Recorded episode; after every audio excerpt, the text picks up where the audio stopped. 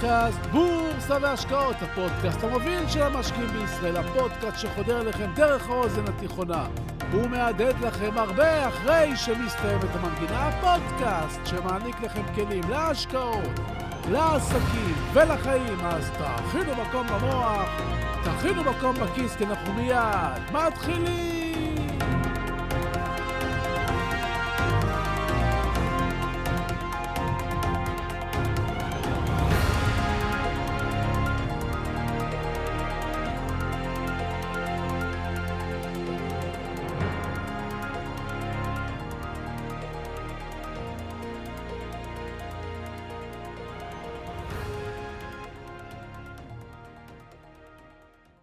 בבוקר השישה ביולי 1988 ביצעו עובדי פייפר אלפא, האסדה הגדולה בעולם, פעולות תחזוקה במשאבת הגיבוי של האסדה.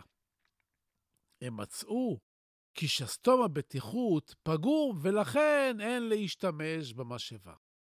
בסוף היום הם פסלו את המשאבה לשימוש ומילאו לפי התקנות טופס עליו כתבו מפורשות כי אין להשתמש במשאבה. המהנדס, בעל הסמכות העליונה באותו יום, הניח את הטופס במקום המיועד על השולחן בחדר הבקרה והלך. מאחר והיה זה סוף היום, הפעילות בחדר הבקרה הייתה ענפה. הטופס התגלגל איכשהו לרצפה, כנראה בגלל מישהו שעבר במקום במהירות ולא שם לב. כמה עובדים אחרים שמיהרו להתקלח דרכו על הטופס בנעליהם המלוכלכות, ועובד הניקיון שהגיע לטאטא, טיטא את הטופס ליאה, ומשם לפח האשפה. החדר היה נקי, האורות כבו, והאסדה נכנסה לשגרת ערב נעימה. אבל בלילה הראה תקלה במשאבה הראשית שהפרה את שלוות השגרה. עובדי משמרת הלילה, שלא עודכנו בפרטי הבדיקה של משאבת הגיבוי, מיהרו לפרק את המשאבה התכולה ולהביא את משאבת הגיבוי. הם חיברו אותה למערכת, וברגע שהם לחצו על כפתור ההפעלה, סקרנים, חכו חכו, אנחנו מיד ממשיכים! שלום, וברוכים הבאים לפודקאסט בורסה והשקעות, הפודקאסט המוביל של המשקיעים בישראל. והיום נדבר על אסדות, על חוסר ודאות ועל השקעות, אז פשוט תישארו קשובים, תהיו ממוקדים, תכינו מקום במוח, תכינו מקום בכיס, כי אנחנו מיד ממשיכים!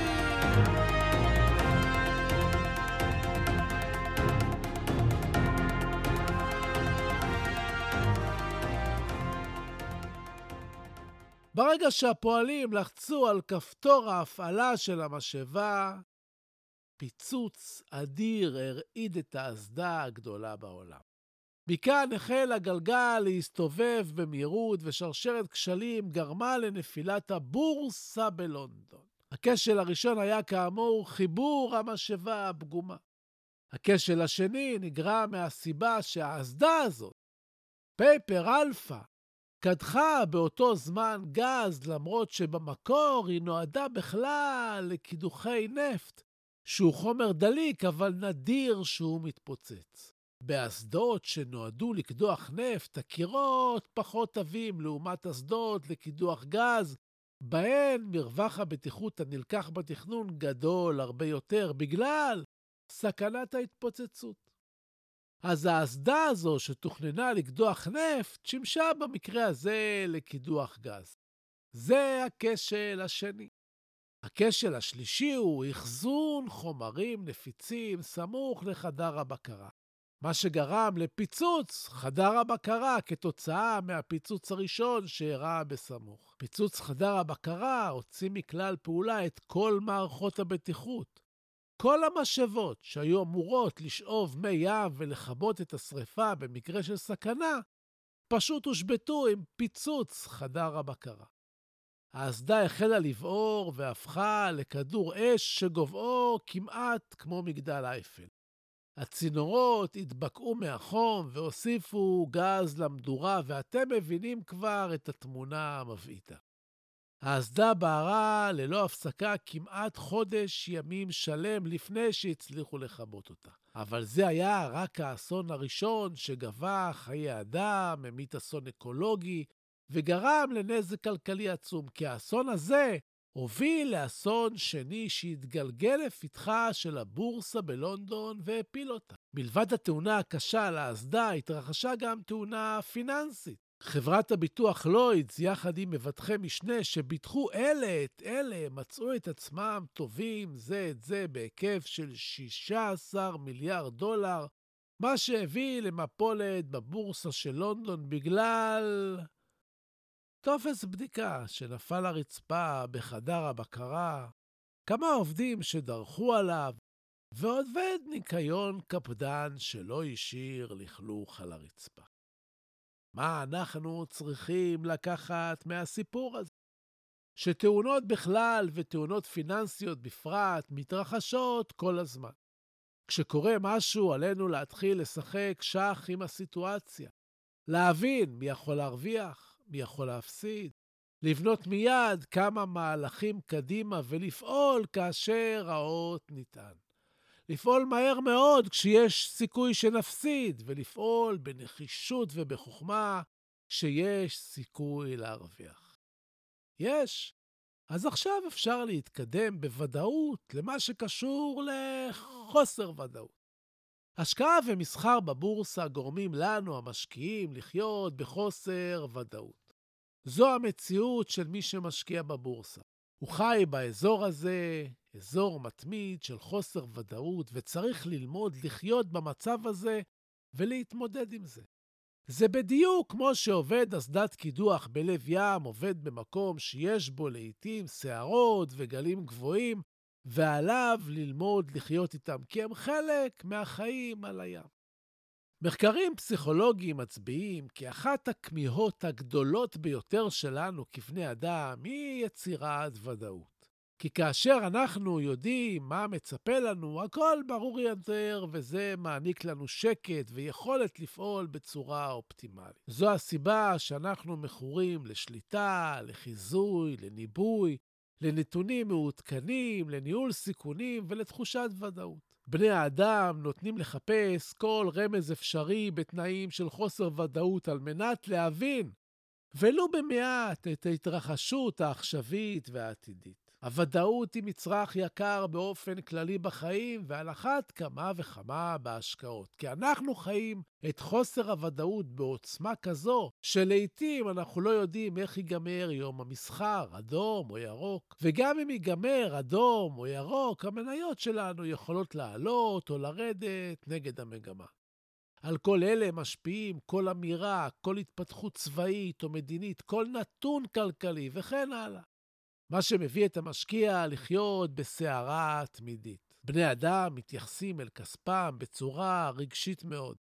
חלק גדול מהמלחמות, מהמריבות ומהכעסים שלנו הוא על כסף. בגלל כסף, בהיעדר כסף או בהפסד כסף. כאשר אנחנו חווים חוסר ודאות בבורסה, אנחנו נוטים לעשות מספר דברים. ותחשבו על עצמכם בזמן שאתם מאזינים לזה. כאשר אנחנו מרגישים חוסר ודאות בעת השקעה בבורסה, אנחנו חווים חוסר סבלנות.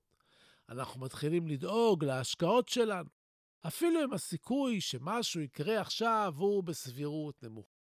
אנחנו מתחילים לחפש אישור אצל אחרים שהכל יהיה בסדר או לא בסדר. אנחנו בודקים כל נתון כמה פעמים. אנחנו מבצעים פעולות שיום קודם לכן לא חשבנו לעשות, כמו לקנות או למכור. אנחנו קונים הגנות על התיק למרות שהשוק עולה, אנחנו מוכרים מניות טובות למרות שהן עולות, ועוד כהנה וכהנה. אז מה עושים עם חוסר הוודאות? ראשית, חשוב תמיד להבין כי יש משהו שהוא כן בשליטתנו. גם בזמן של חוסר ודאות, אנחנו אף פעם לא חסרי אונים לחלוטין. לפעמים כל מה שאנחנו צריכים הוא לשנות את המיקוד שלנו, להסיט אותו מהפחד שמניה תרד היום לנקודת ראייה רחבה יותר. כשאתה חווה חוסר ודאות, נסה לראות במה אתה כן יכול לשלוט. בנה תוכנית פעולה למקרה שמשהו ישתבש ותפעיל אותה בעת הצורך. הרבה יותר רגוע לנהוג ברכב שיש לו מעצורים שאתה שולט עליהם, מאשר ברכב ללא מעצורים. כשאתה יודע שיש לך תוכנית פעולה למקרה קיצון, יש לך מעצורים, ואתה למעשה מבין שהפחד הגדול שלך מעט מוגזם. הדבר השני שעלינו לעשות הוא לעצור לרגע, להביט לאחור ולהבין שבכל הפעמים בעבר בהם חווינו פחד כתוצאה מאותו חוסר ודאות, לא אירע דבר. התרחישים שאנחנו יוצרים אצלנו במוח בתקופה של חוסר ודאות הם הרבה יותר חמורים מאלה שמתרחשים בפועל בתיק ההשקעות. לעתים משקיעים מפחדים מתיקון וממש מבועטים מהרגע שהוא יגיע ומה הוא יעשה לתיק, וכאשר מגיע באמת תיקון, הוא גורם לתיק לרדת בכמה אחוזים. חמישה או עשרה או חמישה עשר אחוזים במקרה קיצון. ואחרי זה השוק חוזר לעצמו. זה תמיד עניין של זמן אם אתה אוחז במניות חזקות. הדבר השלישי קשור למניות שאתה מחזיק. לפעמים חוסר הוודאות וההרגשה הנלווית אליו נובעים כאשר אתה בתוכך יודע שהמניות שלך הן יותר הימור מהשקעה. במקרה כזה, הדרך החכמה היא פשוט להיפטר מהן ולקנות מניות שאתה יודע שגם אם יגיעו הירידות, המניות שבידך יהיו בין הראשונות להתאושש. נקודה חשובה נוספת היא הימצאות בסביבה חיובית. בני אדם משפיעים זה על זה. אתה יכול להיות משקיע טוב עם מניות טובות, אבל אתה נמצא בקבוצה בה הדוברים הדומיננטיים מתחילים לשדר פחד, ואז תתפתח דינמיקה קבוצתית שתציף את הקבוצה במידע חלקי או במידע שקרי שיתמכו בפחד. ומכאן הדרך להרגיש תביעה מתקצרת. מה שיעלה את חוסר הוודאות לדרגת חרדה, והטעויות לא יאחרו להגיע. יש גופים שחוסר הוודאות והפחד משרתים אותם. ככל שאתה מפחד יותר ממה שיקרה, אתה נצמד יותר לערוץ המידע שלך.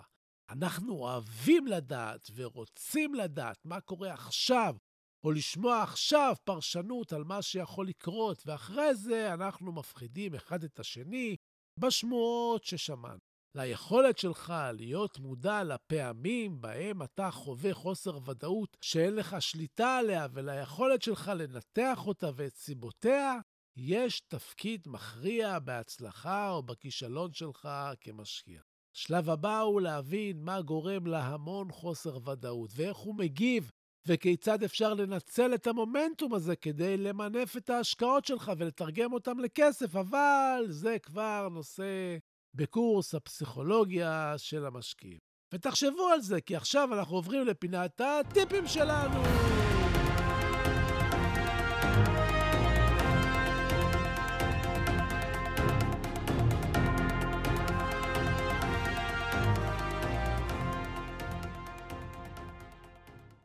הטיפ שלי היום יעזור לכם בחיים ובהשקעות. הטיפ שלי הוא צמצמו צריכה מוגזמת של חדשות. בתקופות בהן רמת אי-הוודאות גדלה, אנחנו צורכים חדשות בצורה מוגזמת כדי לנסות להשיג שליטה והבנה של הסיטואציה, אבל בפועל אנחנו גורמים לעצמנו בדיוק את ההפך ומתרחקים מהשגת שליטה. אפשר לשבת כל היום מול ערוצי החדשות הכלליות והכלכליות, להביט בכל התמונות, להקשיב לכל הכתבים, לצרוך שעות על גבי שעות של מלל וסיפורי זוועה, שכל מטרתם היא לרתק אותנו למסך. ואפשר גם להאזין למהדורה אחת ברדיו בבוקר ואחת בערב, ממש כמו המלצה רפואית, ותאמינו לי שלא יחסר לכם הרבה. גם בבורסה זה בדיוק כך. אפשר לצרוך חדשות מסביב לשעון, ואפשר להקדיש לזה כעשר דקות, לעבור על אתרים כלכליים, להתעדכן קצת בחדשות על המניות שאתם מחזיקים, וללכת לעשות משהו מועיל יותר, כמו לקרוא ספר. פשוט להתעדכן במתרחש באופן מידתי ולהתמקד בתפקוד היומיומי שיכול באמת לחדש לכם ולקדם אתכם, כמו קריאת ספר למשל. אז זהו להיום, ואני מזמין אתכם לעמוד האינסטגרם הפעיל שלי, סודות, מקף תחתון, בורסה באנגלית. אני מזמין אתכם לאתר שלי, סודות.co.il, אני מזמין אתכם ללמוד איתי באחד הקורסים ולהיות גרסה משופרת של עצמכם. ובסיום, אני שב ומציין אין במה שאני אומר המלצה מקצועית או ייעוץ מקצועי. אלה תמיד כדאי לקבל מיועץ מוסמך עם רישיון. לי אין, אני רק משתף אתכם במה שאני חושב. ותודה. תודה על התגובות החמות, תודה על השיתופים. תמשיכו ותפיצו, וככה אנחנו גדלים יחד. תודה להילה ברגמן, שעורכת, מאירה ומפיקה את הפודקאסט. אני מבקש, סבלו שאהבתם ותשלחו את הפודקאסט לעוד כמה דברים. תודה רבה שהאזנתם. תהיו טובים, תעזרו למישהו שצריך, תתרמו, תעשו משהו טוב לעצמכם, תלמדו משהו חדש. אל תסכימו להיות ממוצעים, תמיד תשאפו למעלה. שיהיו לכם בשורות טובות, כל הישועות, בריאות טובה, הלוואי שתתעשרו בהקדם. אני הייתי צביקה ברגמן, ואנחנו ניפגש בקרוב!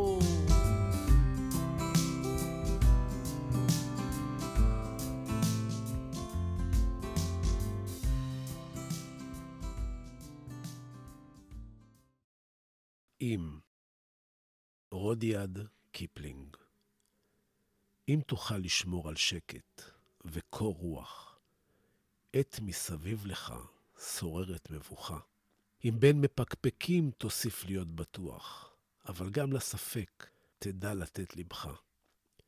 אם להמתין תוכל בלא להתייגע, אם ממרמה תרחק, עת היותך תסוב, אם בשנאה תוקף, ובה לא תנהגע, מבלי להיראות חכם מדי, או טוב. אם כל חלומותיך יהיו לעבד, אם מחשבות לך כאמצעי בלבד, אם ניצחון תפגוש, או מפלה נוקבת, ובשניהם, בני בלע, תנהג מנהג אחד. אם תוכל לסבול דברים אשר השמעת, בהיסלפם להיות מלכודת לבורים, אם את מפעל חייך תראה שוקע מטה, ושוב תחל לבנות אותו מן השברים, אם לאסוף תוכל את כל דברי הערך אשר לך, להרמה ולסגנם, להפסידם ולצעוד מראש הדרך, בלא להפטיר מילה על שאבד חינם. אם לבבך יוסיף לפעום ללא מנוח, וגם בכבוד העול, בעול יהי מושך.